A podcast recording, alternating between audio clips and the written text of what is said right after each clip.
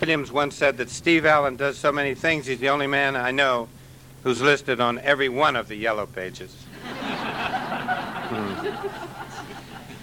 You know, Orson Welles once uh, spoke to a very disappointingly small group, and he walked out and he looked balefully at them and he said, uh, "My name is Orson Welles.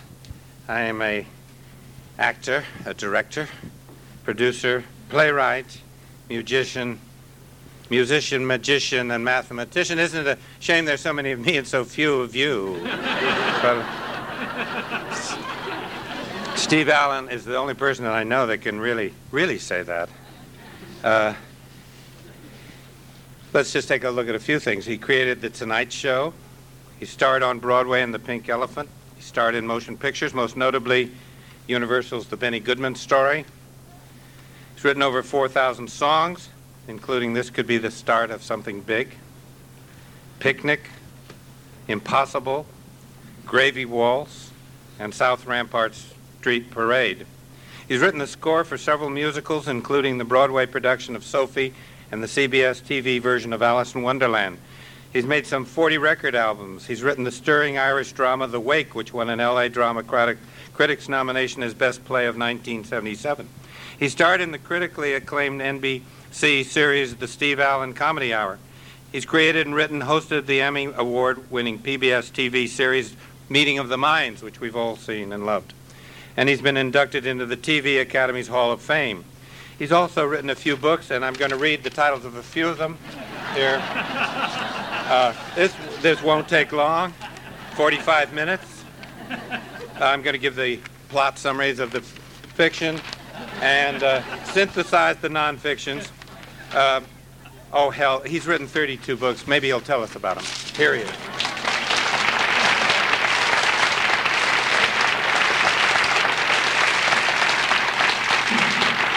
Thank you. Thank you, Barnaby. It may seem a little rude when you're so kind as to applaud uh, at that level of volume that I put my hand up and stop it, but it's not just modesty that makes me do that. I don't plan to be that great tonight, so I, I didn't want to let you applaud your brains out and build up a lot of expectations. Uh, I have a way of, uh, w- without having an actual out of body experience, I sometimes feel like I'm seven feet away looking at myself, and uh, then again, I sometimes feel I'm looking at Barnaby Conrad. oh, thank you. Good. Did you ever hear the expression, who asked you? Thank you. We will introduce in, this into evidence as Exhibit A, Your Honor. Thank you. Uh, thank you, sir, but what is your opinion against that of hundreds? anyway, as I was looking at myself a moment ago, I suddenly thought, why am I sitting here with 19 pounds of paper? Oops. 14 pounds of paper.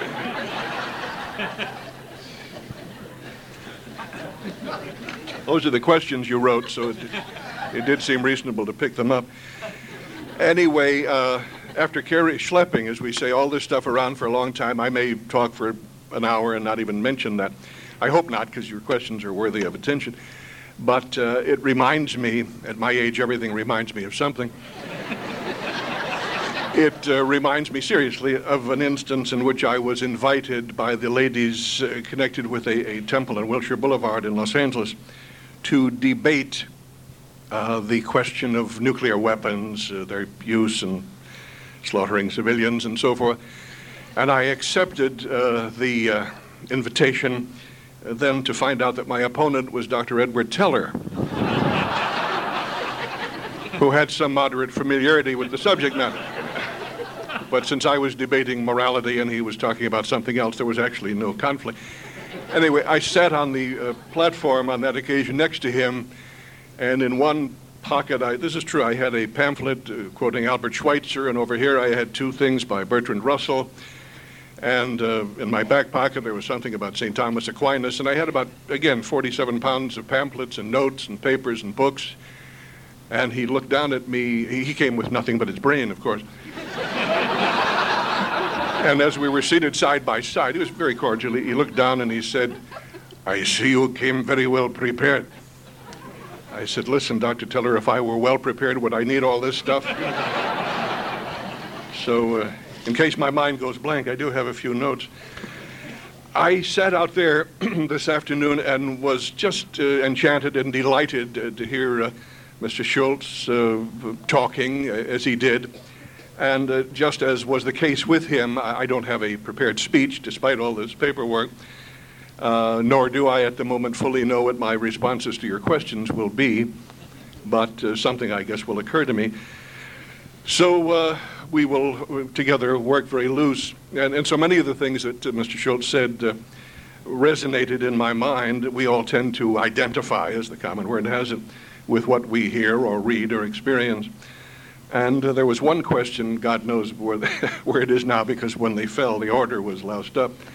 But somebody uh, here wanted to know what is uh, my chief joy in life at the moment. Who wrote that uh, question? Oh, here it is. Jean Spencer of Camarillo. Hi, Jean. Uh, she says, What is your vision of joy in life? Well, at the moment, it is hanging around with two of my grandchildren. I, I have no greater love for them than the other seven, but these two live just a few blocks from my house. The others are scattered around the country. So I see these two little ones most often. They are by name Bradley and Bobby. Bradley is five, and, and uh, Bobby is three and a half. And they say funny things. So even if they weren't funny, I would still love them and enjoy their company. But they constantly make me laugh. And uh, to give a specific instance, they had never, until about a year ago, never been to the beach. Had never seen a lot of sand or an ocean. So Jane and I took them down to the home of a friend at Malibu. The friend had moved out for the weekend for our convenience. And we were in the. Uh, we were in the house for literally two minutes, and the kids looked out the window and saw that's where the ocean was, and zip, they were right out the, down the stairs and on the sand. So I followed them immediately to uh, keep my eye on them.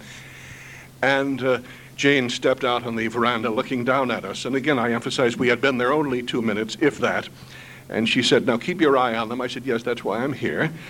And uh, she said, And if they get bored, take them for a walk. And Bradley said, Grandpa, I said, What, honey? He said, I'm bored. True story. Uh, just three days ago, I was seated on a uh, small sofa in front of their television set uh, at, at their house, my son Bill's house, with Bobby under this arm and Bradley under this arm, and just having a marvelous time. And after a while, uh, Bradley uh, got a little disinterested in what was on the television screen, and he began to inspect me. And his head was this close, you know, four or five inches from mine. And uh, so he began to look at the side of my head because that's what was close to him. And after a moment, he said, Grandpa. And I said, What, Brad? And he said, You know your hair along here, along the side? And I said, Yeah. What about it? He said, It's dead.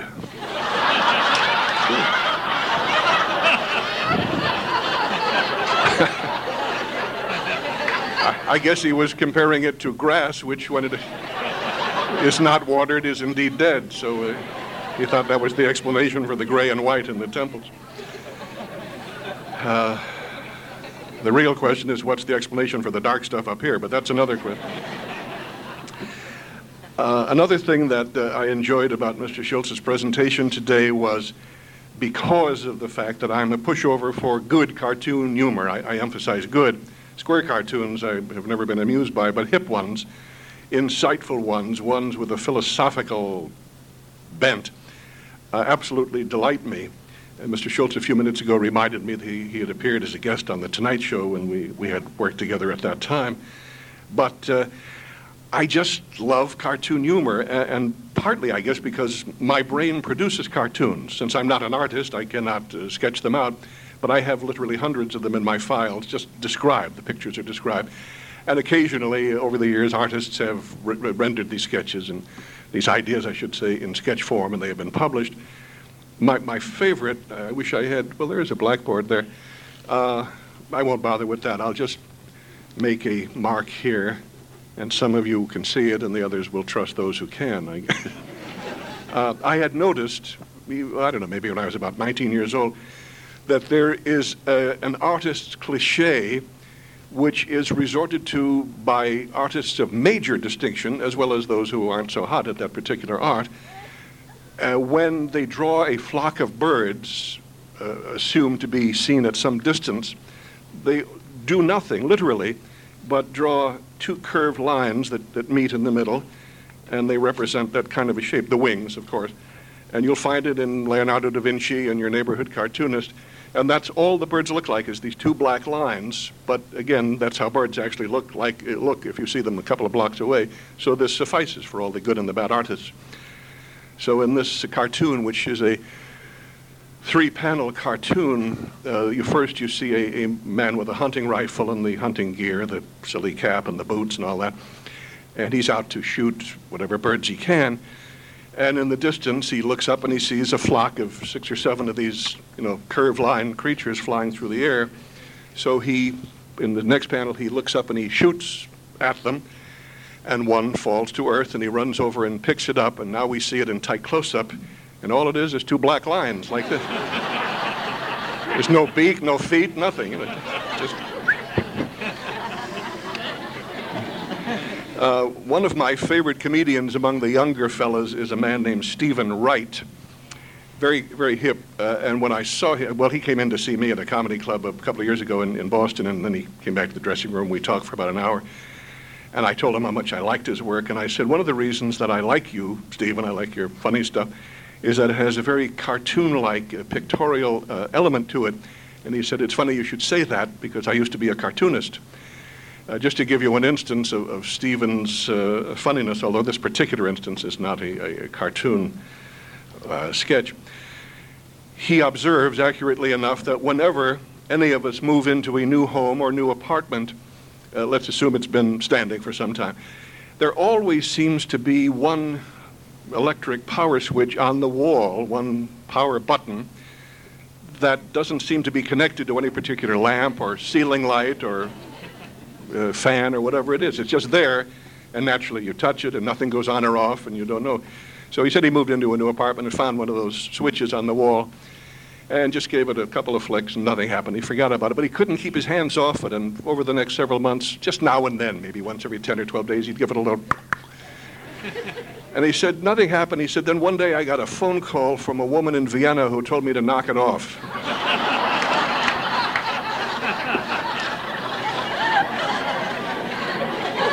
look for look for Steven Wright. All this stuff is that that funny. One of my very favorite cartoonists, uh, and I would guess uh, Mr. Schulz is too, is a man who's no longer with us named Virgil Partch. Virgil made an interesting career out of exactly one formula. He never varied from it, or if he did, it never came to my attention. He would draw uh, literalizations of idiomatic expressions, uh, common figures of speech, and he would sketch them out in such a way that they were not just figures of speech but represented some sort of social reality. Uh, to give you one instance, there's a scene in which two men, a moment before the click of the shutter, so to speak, have obviously been walking down the street, any street, side by side. And one of them is looking back, and because he's looking that way, he doesn't realize that his friend is suddenly lying dead in the gutter. He's just fallen right down.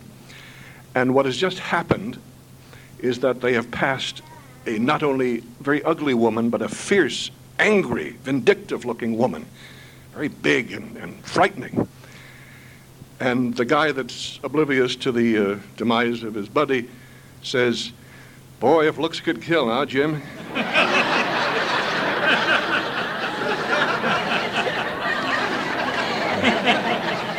I don't deserve any of these laughs. I'm just quoting Virgil Partch.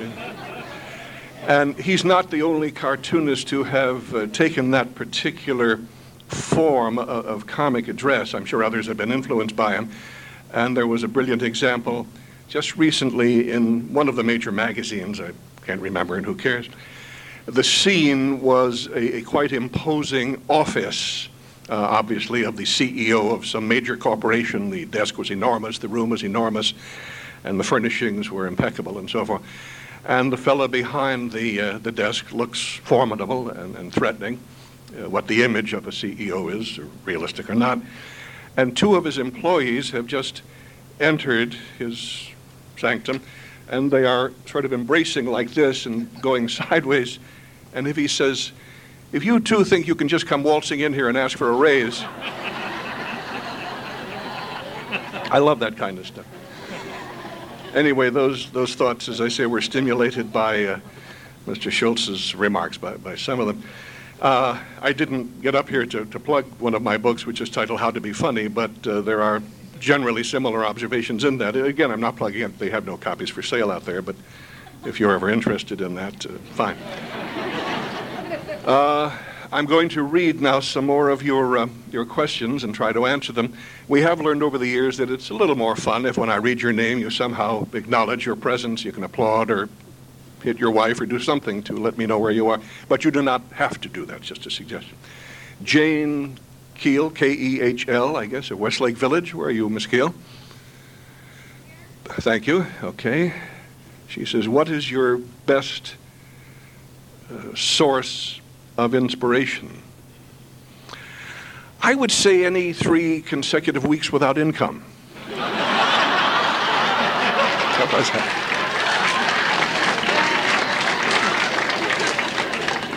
We've discussed the thing about the grandchildren.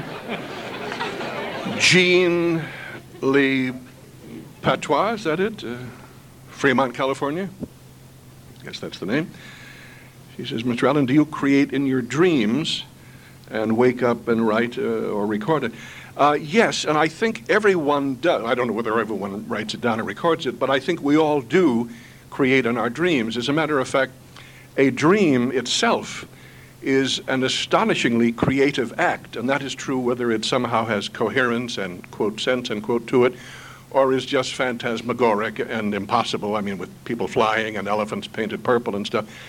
Regardless of whether it's fantasy or, or closer to reality, it's uh, certainly an act of creativity.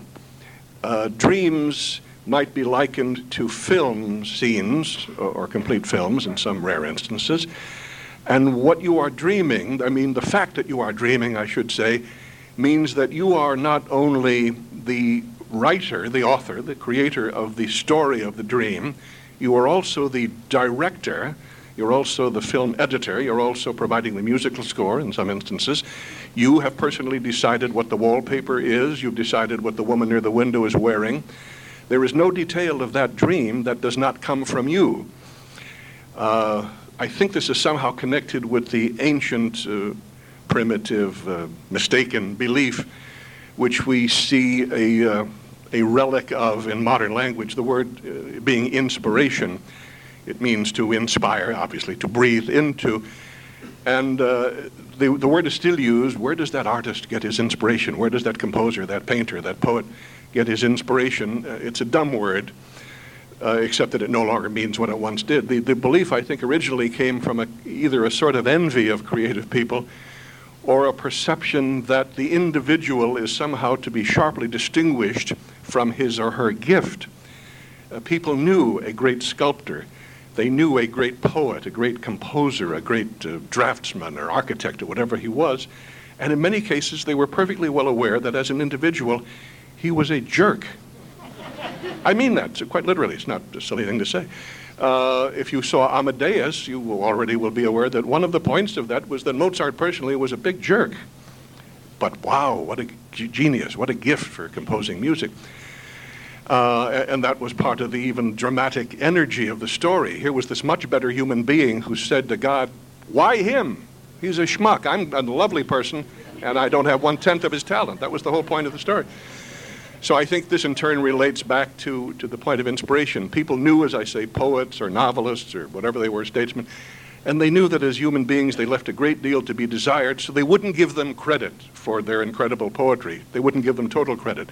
They would say the muses or some helpful spirit, a guardian angel, who knows what, breathed into this dumb person who happens to be my cousin these admittedly brilliant ideas that he then made a good living by presenting to the world. So I guess we've answered that. Oh, and then to refer to the matter about waking up and writing. Yes, uh, since probably 97% of you in the room are creative to one degree or another, well, there's a sense in which everybody is, but I mean, you are professionally creative or plan to be or will soon be. And uh, therefore, you must not have to be told at this point that you must record, you must trap your ideas. And a perfectly useful time to do that is when you're just falling asleep or when you're uh, waking up. even if you get up in the middle of the night to go to the bathroom or get a drink of cold water or whatever, you, you, I'm sure, already have noted that you get some interesting ideas. Sometimes they are simply the solutions to problems with which you've been wrestling, or they're a great idea for a poem or a short story or a cartoon or whatever it might be. This is a commonplace. Uh, uh, we've had our attention drawn to this, pardon me, by dozens, and, well, probably hundreds over the years, over the, uh, the planet, of creative people. Bertrand Russell once observed that when he was wrestling with a particularly knotty problem of either a mathematical or philosophical nature, he would do his homework, as we all should, and then he would just forget about the matter and have a good night's sleep. And in most instances, he simply awakened in the morning with the solution. He didn't at that point have to do any additional reasoning. He just said, ah, that's it, and he wrote it down. There was one of the great uh, discoveries of chemistry, the benzene ring or whatever uh, where the gentleman just dreamed the solution. And on, on my own far more modest level, I uh, frequently dream jokes. Some of the best melodies I've ever written uh, were dreamed, which means that I can't take any credit for them. I don't know who can, but I certainly can. Uh, we are neither to be blamed nor, nor credited for whatever we dream in a certain sense. Uh, in fact, the, the, song that Mr. Conrad was kind enough to mention, one of the songs, This Could Be the Start of Something Big, occurred to me in a dream. The, uh, the main melodic statement and the first seven or eight lines of the lyric. And after that point, it was just a matter of development. A friend of mine, a, a comedy writer, and used to be uh, uh one of my writers years ago, a gentleman named Leonard Stern, once told me a story, a true story. It would not be funny as a joke, but as truth, it's funny. Since he's a creative person by trade, his wife decided that the time should come where he shouldn't have to depend on what thoughts occurred to him at his typewriter at his desk, but that he should be prepared to grab them when they came in and popped up. So she got him an expensive uh, leather uh, notebook and a gold pen, and she placed it next to his bed, and he appreciated her thoughtfulness very much. And for the first several nights, uh, nothing occurred to him. And every morning he'd look at this blank paper and think, well, pretty soon I'll think of something. And, you know. So f- about a week later, he suddenly, in the middle of the night, got what he thought was, yeah, there it is, a brilliant idea. So he, half asleep, he leaned over and wrote something down and went back to sleep happily, relaxed. Uh, the next day, it was late in the afternoon before he remembered this, and he thought, oh, God, I got to run down the hall and find out what that was.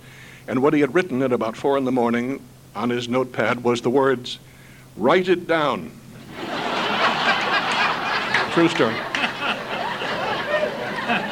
So even good ideas all, not always pan out. This is just signed Chuck and Irene of Santa Barbara. I'm glad they're back together again, whoever they are. Do you and Jane have any pets? Uh, yes, we do, Irene. Uh, we have a lovely German Shepherd. Not a dog.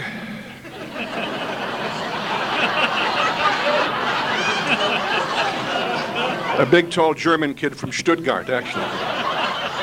Stands out in the backyard with a crook and a staff.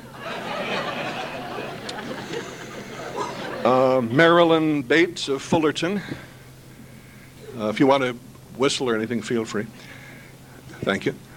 Uh, well, she writes a rather long message about meeting of mind. Yes, we got three or four uh, letters and comment. I mean, uh, questions and comments about Meeting of Minds, which uh, Mr. Conrad mentioned. For those of you quickly who don't know what we're talking about, it was just one more television talk show. It was on the PBS network for four years, but it had the unique distinction that all of the guests were important figures from history.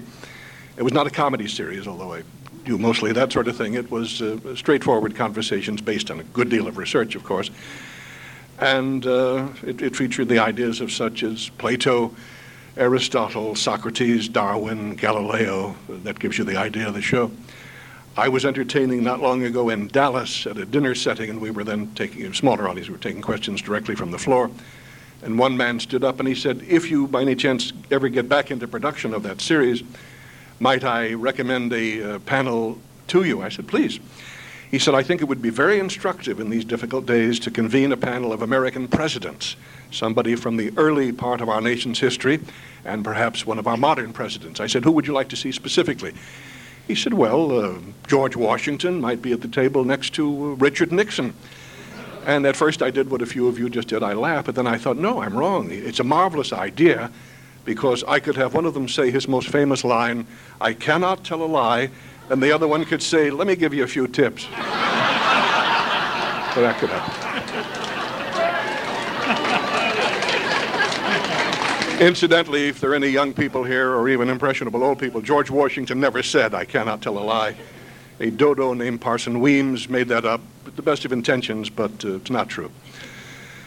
Uh, Lon Atkins of Costa Mesa. If Boris Yeltsin fails to break the Russian Republic free of the USSR, should he emigrate to Quebec? I'll handle the jokes, Mr. Atkins.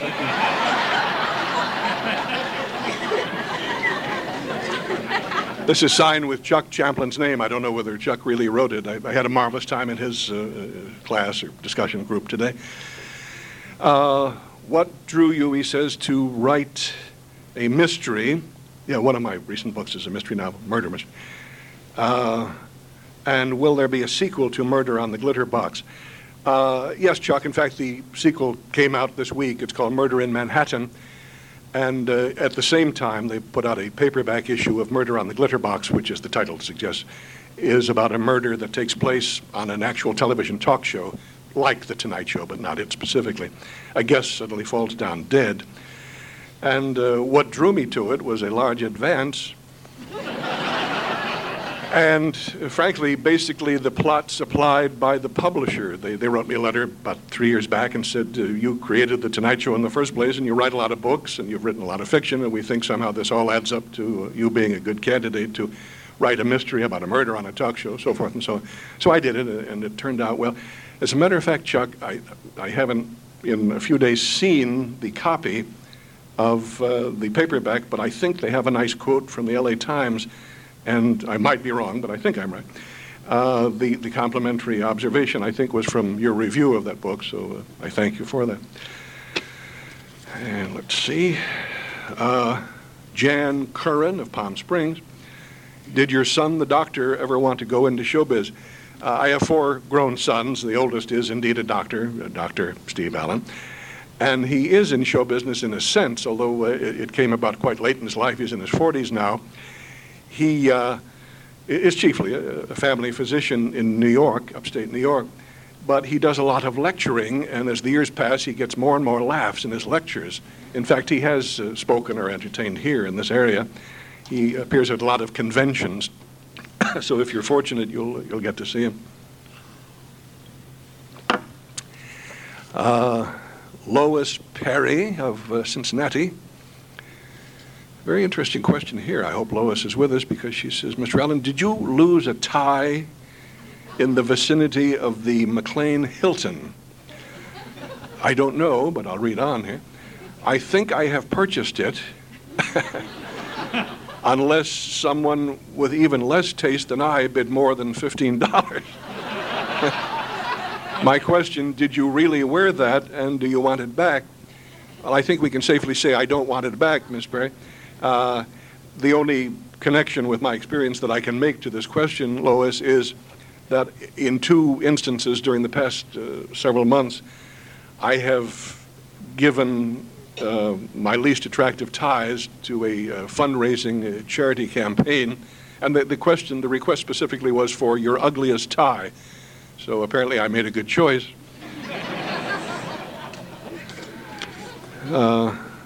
That reminds me, I was uh, in Cincinnati once, a fact of dubious relevance, but it just happens that's where I was.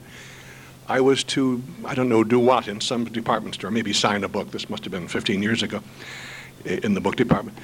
And I was taken in under wraps by some limo and policemen and stuff and taken up a employee's elevator and then released on the floor. And as we were walking across the floor, third or fourth floor of this big department store, we passed a big rack of ties. The, the, the, the, table ran from about here to the end of that room. They must have had literally eight, 9,000 ties on it, and every one was hideous. and uh, that seemed like an important moment to me. I thought, somewhere there are men who, for a living, designed these ties. And others cut them and stitched them and sewed them, and others bragged about them in ads. And they were horrible looking. What that says about modern culture, I don't know, but you're, you're all writers. You do something with that. Gloria Bor, uh, whoops, Borshek, I guess it is, of Redding, California. Borshek says, Are you going? Are you going to write a book on the life of Pia Zadora? Apparently, the uh, folks here, Gloria, did not see the recent uh, telecast of a special program called Night of a Hundred Stars. Uh, Jane and Audrey uh, Meadows were on it uh, together. They're sisters, obviously. And uh, I was working in Los Angeles at the time, so I couldn't be in New York and on the show, but they recalled the time, the night of the first Night of a Hundred Stars, about six or seven years ago. Miss Zadora, who is a singer, for those of you who don't pay attention to such things, was brand new in the business, and she had taken a few raps from critics. I don't think at that point I'd ever heard her perform, so there was nothing personal in what I said. I, I had planned to say some things and eventually did say them, but at this point, the, the ad lib popped out of my mind. There were many more than 100 stars in that room. There were, on this backstage, there were about 200, and in the audience, a good many more. And there's a cliche in show business, which need not, in fact, be limited to the entertainment industry, and it starts out with the phrase, Boy, if a bomb fell on this room tonight, you know, if it were all generals, you could say it could wipe out the Pentagon or whatever the finish would be.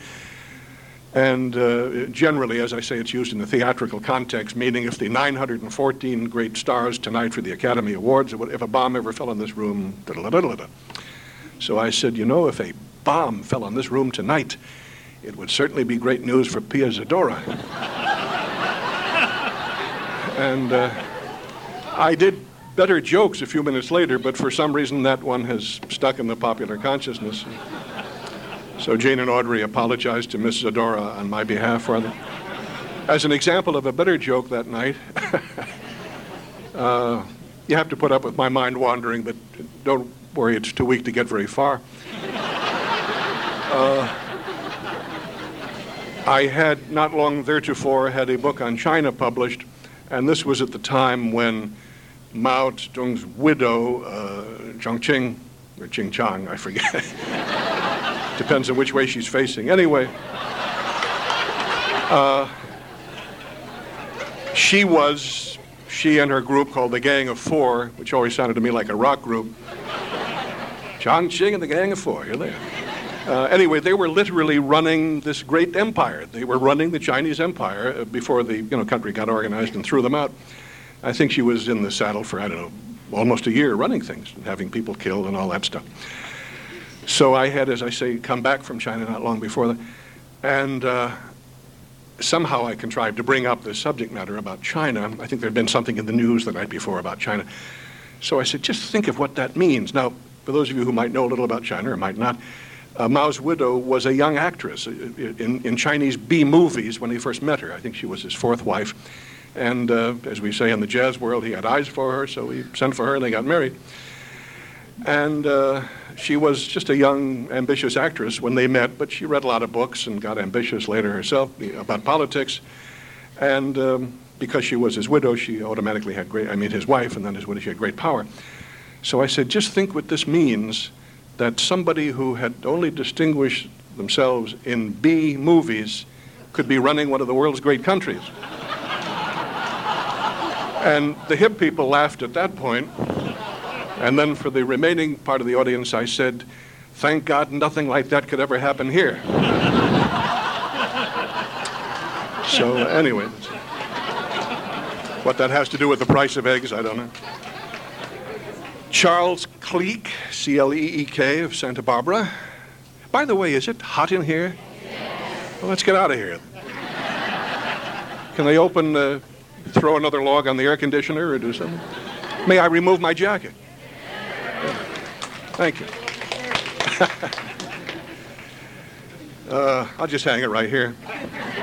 No, that's, that, that's right, Bart. You look like Sir Walter Raleigh down there. Uh, anyway, what does Charles Cleek have to say for himself? Dear Steve, a few years back, a few years back, you wrote 4,000 songs in two weeks no. I wrote two songs in 4,000 weeks. That's a, in the window of Music City on a bet. Uh, I know to what Mr. Cleek refers, but it has been considerably distorted in the transmission. Uh, during that week, I wrote 350 songs, which is not exactly chop liver either, but uh, I, have written 4,000 songs, or more or less, in my life. Uh, those of you who are in journalism, or, or will soon be, might be interested in this report because it, it is not unusual. I don't mean the specifics of it, but uh, the distortion of uh, historical or personal reality actually gets into history books. Um, I began to notice in 1951, when I first got into TV on a regular national basis, that among all the usually lavishly complimentary stories written about me, I, I think in all the 40 years or more, I've only encountered about three that had no errors. Sometimes the more they loved me, the more mistakes there were in the story.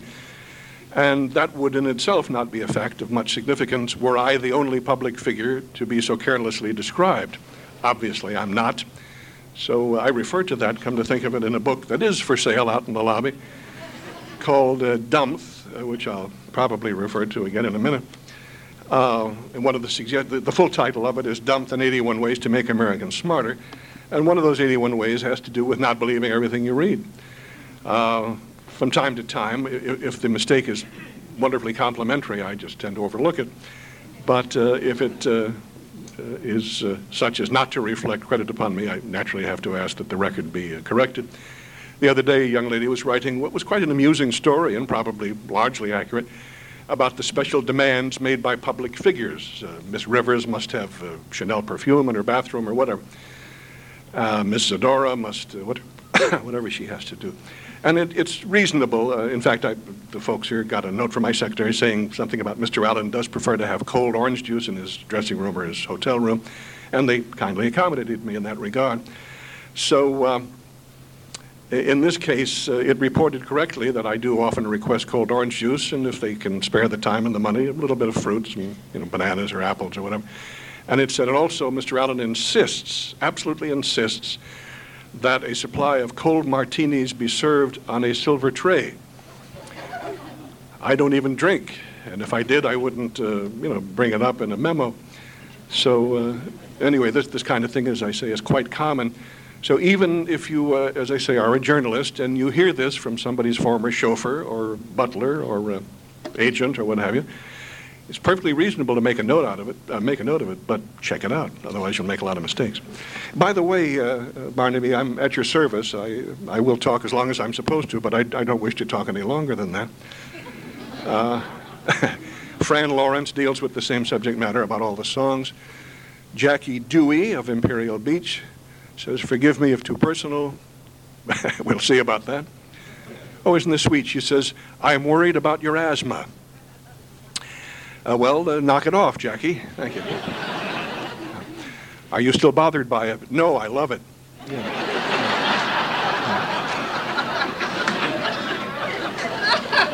got some orange juice to keep you going. Oh, thank you.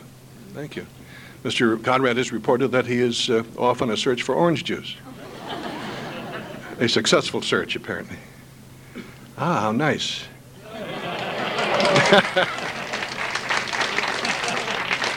Would you applaud, please, if you suspect there could be a little vodka or gin in there? These are navels, is that all right? Yes, very good. Thank you. Yeah, I love fruit juice of any kind. Uh, there are, again, probably some of you did applaud. Some of you think, I'll bet there is a little vodka or gin in there. And I guess the reason for your uh, skepticism on that point, when I tell you there is not, has to do with the sad fact that there is a correlation between uh, doing comedy and drinking. I personally think the funniest man of the century was W.C. Fields, and he would be very old now, but he would be no older than in the range of Milton Berle and uh, George Burns and Bob Hope, all of whom are 146 or something like that. But they're still funny, they're still in the business, they're still working constantly, and he would be too had he not, in fact, drunk himself to death, very young. The, the, uh, then there's uh, Foster Brooks, who does a whole marvelous act on that theme, although Foster oddly enough, does not drink and is making fun of drunks, of whom he personally disapproves. But the name that most readily comes to mind in this context, I guess, is that of Dean Martin, because for over 40 years, all of us in the business have done endless jokes about Dean's drinking, to the point where many people believe that uh, Dean Martin is an alcoholic. And as a personal friend, I can assure you he is not. Dean takes a drink, as most American gentlemen do, but he is, I repeat, uh, not an alcoholic. He is a junkie.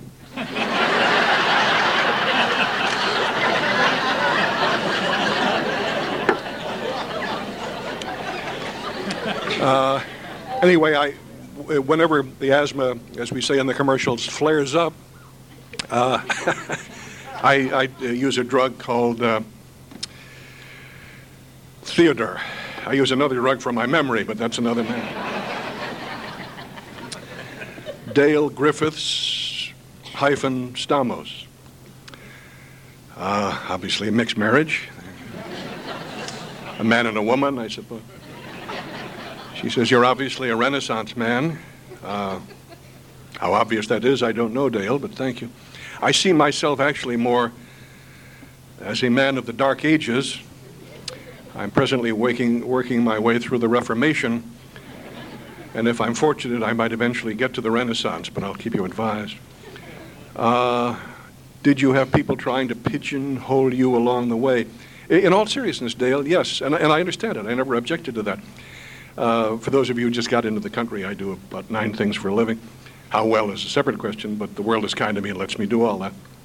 But uh, teachers generally, in fact, parents, or just human beings, don't understand that. They think that if you're doing a dozen things at school, you are, quote, spreading yourself too thin, end quote, or, quote, becoming a jack of all trades, master of none, and so forth. But uh, while it's understandable that they would uh, think in those ways, they are, in fact, uh, wrong. Noel Coward did about 16 things, all brilliantly, and he would have been very poorly advised to listen to the people who almost certainly did tell him to concentrate on the great songs he could write or the wonderful plays or the acting or whatever he could do. So uh, in my high school days, the English teacher would say, Now, you're obviously either going to be a journalist or a poet or something of that sort because your stuff is okay, but it's a very demanding profession and you must stop all this nonsense with the school plays and putting on the comedy shows for the assemblies. And. Um, you know, playing the piano and dance bands at night. You've got to give all that up and concentrate on your writing. And then the music teacher would take me aside and say, It's clear that you're going to be a musician, but it's not the easiest field in the world. There's a lot of suffering and hard work, so you must stop all this nonsense of writing poems. What money will you make from writing poems? So you can see the drama coach would say the same thing, and uh, I guess I never listened to any of them. Uh, I think we've covered most of the. Uh, questions. Yeah, I'm sorry they all, some of them fell down. Here's one more. Tom McNamara, I guess. What drove you, Mr. Allen, to jump into that vat of jello? uh, yeah, back, I used to do a show in the early 60s, uh, a comedy talk show, in which I did a lot of crazy stunts like that. And one night, in a three piece suit, I did indeed jump into an enormous vat of jello. As to what drove me, um, I don't know. I'd never thought of that before. I guess I was prescient and thought that if I did a lot of things like that, that maybe 30 years down the line, it would leave some ideas for David Letterman to emulate. That was probably what I had in mind. In, in David's defense, he has, in dozens of instances, been kind enough, when interviewed at length, to, to bring that up. He used to watch that show every night when he was going to college in Indiana, and uh, he wanted to do a show like that. Now, I've, it's been suggested that I say a few words about this. Uh, it's a serious subject matter, but then comedy is a serious subject matter. The uh, nature, the raw material, I should say, of comedy is tragedy, as most creative people, such as yourselves, uh, are already aware. I literally, although I've written thousands of jokes, I think I would be stuck if somebody said, Do you want to write a joke? I'd say, Yeah. They'd say, Okay, it starts like this That girl was so beautiful that. I, I don't know how I would finish that. But if the joke starts, that girl was so ugly, then you can write a million jokes. And comedy is almost universally about bad news. It's about financial embarrassment, sexual frustration, getting caught in embarrassment.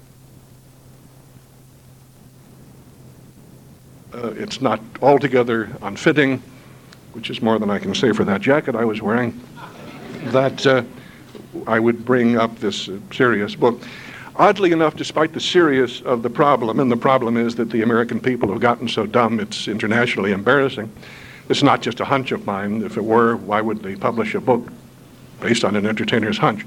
No, it's all documented. Uh, there is no one who any longer denies it. There are now a million U.S. teenagers a year who leave school unable to read. A million a year. One in five Americans, adults, cannot read as well as a fourth grader. Uh, a typical Japanese student spends 240 days a year in the classroom In our country, it's uh, 180. Uh, and at least half of U.S. seniors cannot use a bus schedule, calculate a restaurant tip, even though you tell them try 10%, it's an easy number, or locate Washington, D.C. on the map. As a matter of fact, on, to refer to the book uh, directly, on page one, uh, I mention uh, startling discovery that I made one evening while watching a newscast on NBC just a few years ago.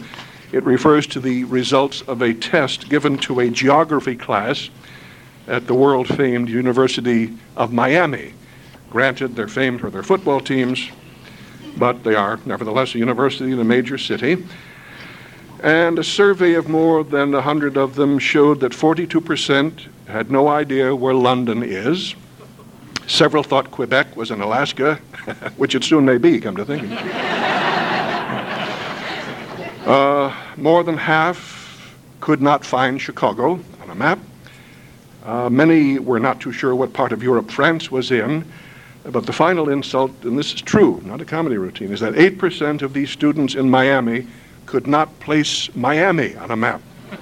They knew that they were in it, but they had no sense of where they were on the planet.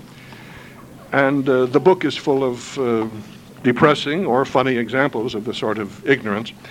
The word dumbth doesn't, is, is not simply a, substitute uh, or the equivalent uh, of uh, the word ignorant, or ignorance, I should say, since it's a noun, but it refers to the general muddle-headedness.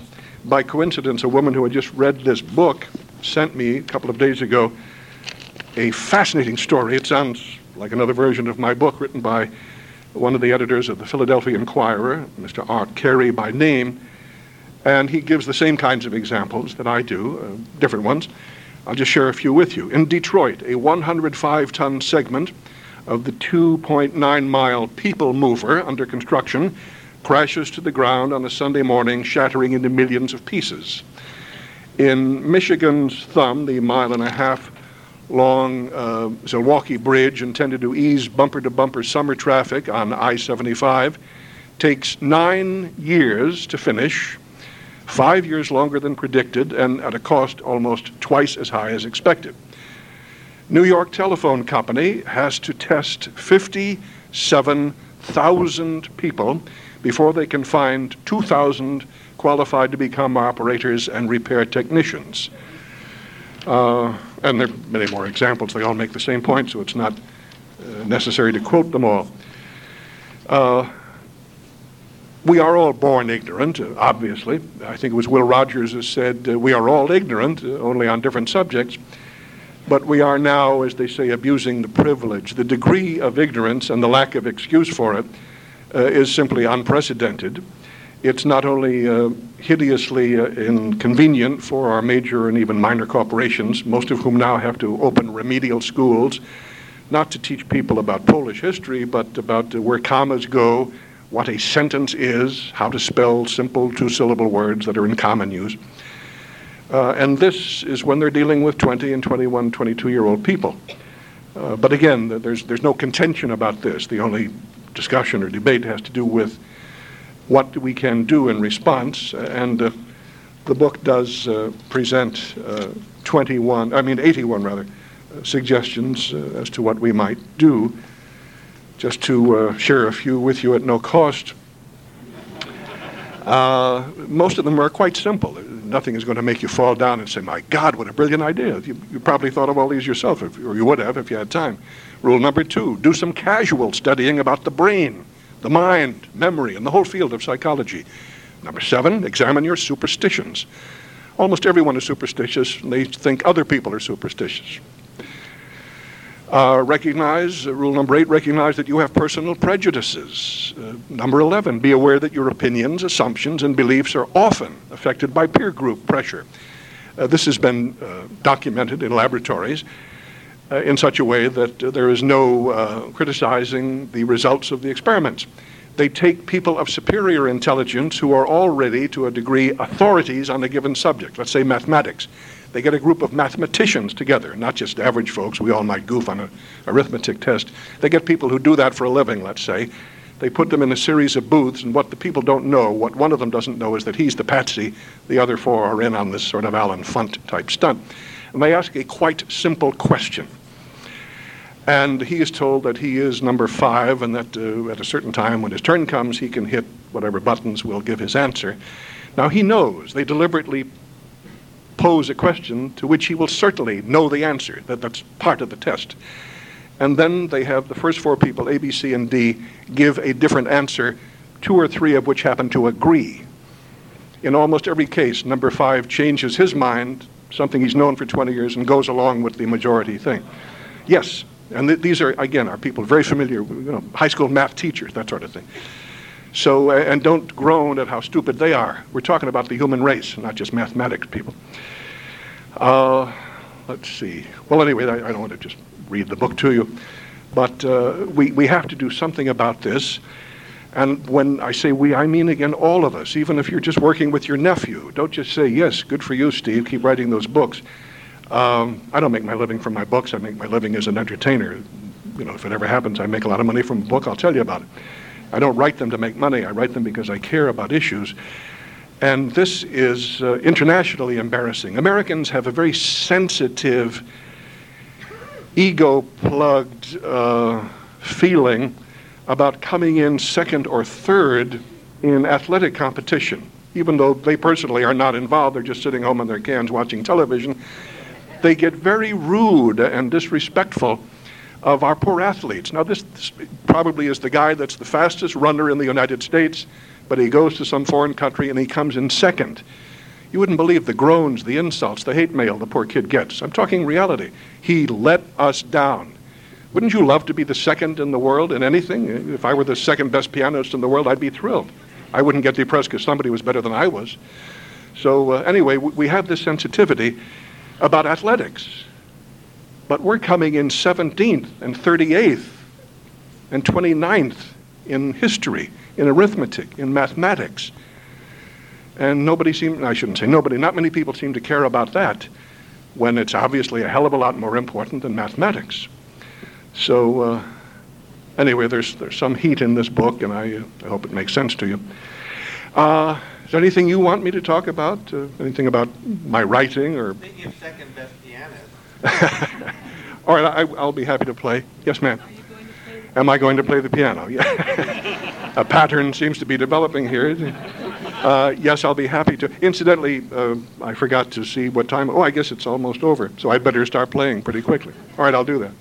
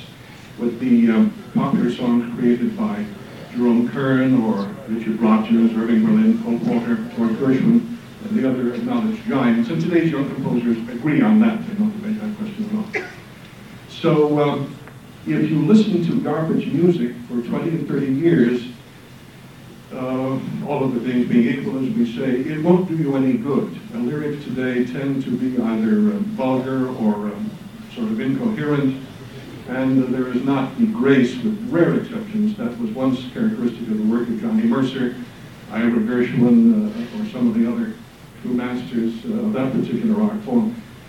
Uh, if I may, I'll play something by Jerome Kern now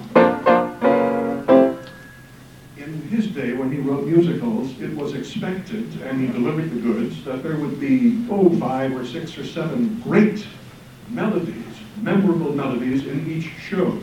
Today, even in good musicals, if you get eight bars, this is a fact, not an observation, if you get eight bars of memorable music, then people fall all to pieces in gratitude.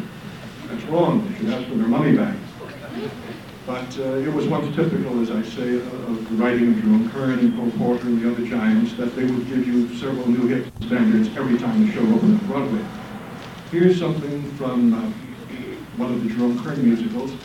It's got to be over 60 years old, and they have not improved upon it in form since. I'm going to play it fairly simply so you can concentrate not on the playing over here, but on what Mr. Kern did.